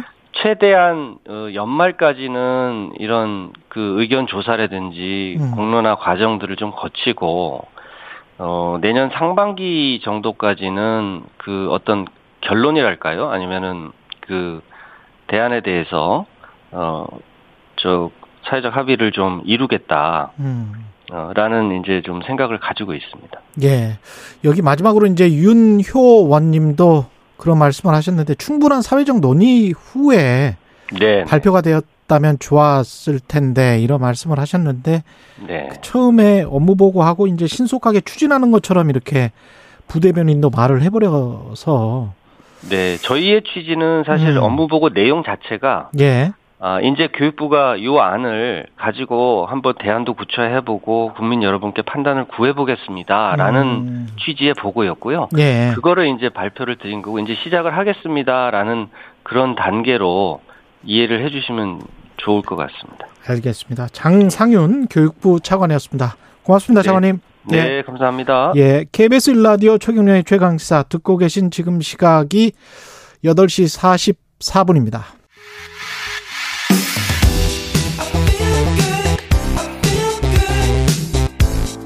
세상에 이익이 되는 방송 최경영의 최강 시사 네, 우크라이나 곡물 수출 재개와 인플레이션 관련해서 이야기를 나누기 전에 아까 홍표 의원 인터뷰에서 언급된 대통령 지지율 조사 관련해서 개요 다시 한번 설명드리면요. 한국 갤럽이 지난달 26일부터 28일 조사한 결과고요. 국정 수행 지지율 대통령 긍정평가 28% 자세한 내용은 중앙선거 여론조사 심의 홈페이지를 참조하시면 됩니다. 그 러시아의 우크라이나 침공 이후에 끊겼던 우크라이나 곡물 수출이 재개됐고 오늘 뭐 튀르키예 항구에 무사히 도착했다 이런 보도가 나왔습니다. 국제 곡물 가격 안정 그 다음에 인플레이션 관련해서도 아주 기분 좋은 소식인데요. 명지대학교 박정호 특임 교수 연결돼 있습니다. 안녕하세요. 예, 안녕하세요. 예. 지금 뭐 경제 상황이 계속 안 좋아서 그나마 호 소식입니다. 호재입니다. 어떻게 보십니까? 예, 맞습니다. 어, 지난 2022년 3월 그 달, 달부터 러시아의 우크라이나 침공, 그 다음에 중국의 제로 코로나 정책으로 인한 사회적 그 거리두기, 그것으로 인한 물류망이 차단됐었고요. 거기다가 아, 세계적인 가뭄까지 이어질 것으로 전망되면서 전 세계 곡물 가격이 급등했던 것이 사실입니다. 그런데 방금 말씀 주셨던 것처럼 우크라이나의 곡물 수출이 다시 재개된다라는 소식과 함께 또 미국 농림 농림부의 발표 자료에 따르면 내년 미국의 밀 파종 면적이 크게 증가할 것으로 전망되고요. 또한 올 겨울에 미국산 겨울산 밀의 수확과 옥수수 생육이 지금까지 양호하다라는 추세들이 연이어 보도되기 시작하면서 어. 세계 식량 가격 지수가 하락하기 시작했다라는 것은 분명 좋은 소식인 것 같습니다. 세계 식량 가격 지수가 어느 정도로 올랐다가 어느 정도로 하락했습니까, 지금? 예, 2022년 1월 달에 135라는 지표로 찍혀져 있는데요. 예. 이게 어 가장 정점을 찍었을 때가 러시아 우크라이나 전쟁 때입니다. 음. 이 3월 달에 가장 높은 수치를 보였는데 159.7입니다. 어 그런데 지금 6월 달까지 어디까지 내려왔냐면 154.2인데요. 아. 문제는 올라간 곳에서 아직 크게 내려온 건 아니지만 그러네. 그래도 하락 추세를 계속 매달 찍고 있다라는 것에 많은 사람들이 그래도 기대를 갖고 있는 상황입니다. 우크라이나 농업 생산도 지금 큰 피해를 입었을 택 하긴 한데 그런데도 불구하고 수출을 할 수 있는 역량은 되나 보죠? 어, 사실 여기서 좀 딜레마가 있습니다. 예. 정작 이제 우크라이나가 이제 해외 수출을 못하는 과정에서 우크라이나 바깥의 곡물 가격은 급등했던 것이 사실인데요. 음. 우크라이나 내부에서는 오히려 밀 가격이 예년에 비해서 50% 수준으로 폭락한 상황이었습니다.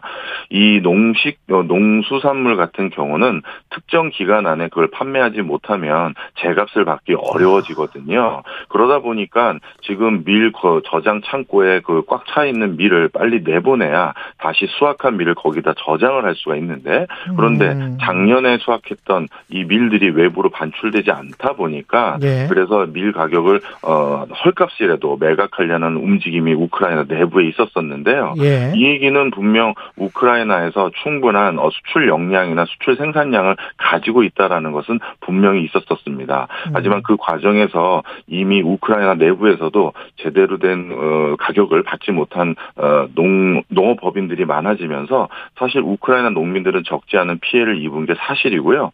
이 때문에 우크라이나 농민들 중에서는 올해 어, 파종을 포기한 농가들이 상당히 많습니다. 그래서 젤렌스키 대통령도 발표를 했습니다만 내년도에 우크라이나산 주요 곡물들의 생산량이 통상적인 연도에 비해서 절반 수준으로 크게 떨어질 아. 것 같다라는 게 전망입니다. 우크라이나가 차지하는 곡물 수출량, 밀 수출량이 전 세계적으로 보면 어느 정도였습니까?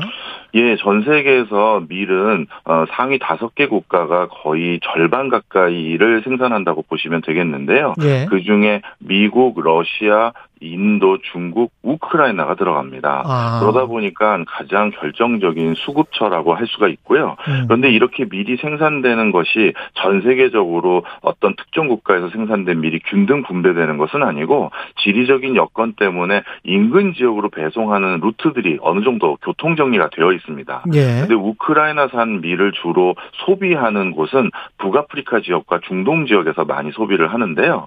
최근 우크라이나산 밀 공급이 제대로 되지 않으면서 가장 직접적인 어, 직, 어, 직접적인 식량 수급의 어려움을 경험하고 있는 곳이 바로 북아프리카 지역입니다. 어, 그런 형태로 우크라이나산 밀이 수출이 안 되다 보니까 전 국가의 밀 수급에 어려움이 유발되는 건 아니고 예. 가격은 올라가는데 음. 가장 직접적으로 타격을 받는 지역은 따로 이렇게 정해져 있는 경우들이 많습니다. 그렇군요. 그래서 그쪽에서 난민 또 발생 많이 하고 그렇단 그런 뉴스가 발생 그 또 보도가 되고 그러는 것 같은데 이게 지금 곡물 가격이 정점은 찍었다. 아까 그 2월 24일에 러시아가 우크라이나를 침공하고 159.7까지 3월에 올라가서 지금 154.2면 계속 떨어지는 일만 남았다. 이렇게 보십니까? 아니면 아닙니다. 그 전혀 좀 다른 상황인 것 같고요. 예. 제가 마침 오늘은 제 사무실에서 이렇게 전화 인터뷰를 하다 보니까 음. 통계 국제 곡물 가격 통계를 펴놓고 말씀드릴 수가 있는데 예. 간단히 몇 가지만 말씀드리면 먼저 밀 가격 같은 경우는 어, 톤당 톤 톤당 어, 몇 달러로 거래되는지가 어, 사실 지난 2020년 기준으로 톤당 거래 단위가 200달러였습니다. 음. 그런데 러시아 우크라이나 전쟁이 터지고 이게 400달러까지 거의 두 배 가까이 올라갔거든요. 예. 그런데 이게 지금 내려와서 300달러 수준입니다. 음. 그런데 지난 2000년 이후 300달러를 넘었던 구간은 한두 해, 어, 뭐, 저 2008년 곡물 파동 때랑 2011년도 곡물 파동 때 말고는 사실 300달러를 넘은 적은 없습니다. 음. 그러니까 아직까지 많이 떨어진 건 사실이지만 국제적으로 유례가 유례를 찾기 어려울 정도의 밀 가격 상승 구간에 아직까지 있는 건 분명한 사실이고요. 그다음에 옥수수도 하나 말씀드리면 예. 옥수수 가격 역시도 비슷한 추세입니다. 무- 음, 우- 러시아 우크라이나 전쟁이 터지면서 옥수수 가격이 톤당 한 300달러가 넘어섰는데 지금 250달러까지 내려와 있긴 한데요. 역시 옥수수 가격이 250달러를 넘어선 것은 2000년 이후 2008년 곡물 파동, 2011년 곡물 파동 때 말고는 없는 상황입니다. 음. 그러니 많이 낮아진 건 사실이지만 곡물 가격이 가장 높은 구간대에 아직 남아 있는 게 사실이고요. 문제는 밀과 옥수수가 아니라 대두하고 쌀입니다. 어. 대두 가격 같은 경우는 어, 지금 사상 최고치 구간에 계속 머물러 있습니다. 어, 지금 톤당 600달러 수준까지 가, 와 있는데 600달러에서 조금 낮아졌지만 다시 최근 들어서 약간 다시 올라가고 있고요. 예. 그 다음에 쌀 같은 경우는 역사상 최고치를 찍었습니다. 2009년도부터 2022년까지 어, 쌀 가격이 톤당 1,400달러를 넘은 적은 이번이 처음입니다. 어, 그래서 어, 특히 미국 캘리포니아산 중립종이라고 해서 예. 우리나라랑 일본이나 중국이 좀 같이 먹는 그 비슷한 음. 종류의 쌀 종자를 말하는데요. 예, 예. 이거는 지금 톤당 1,400달러, 아, 저, 저, 100, 1,400달러까지 올라왔고요. 통상적으로 그러면 쌀 가격은 통당 얼마였느냐 했었을 때 1,000달러 미만이 통상적이었습니다. 그러니 이것도 40% 이상의 급등한 상황인 것이죠. 그 이게 그러면 우리 장바구니 물가에 영향을 주고 있는 겁니까?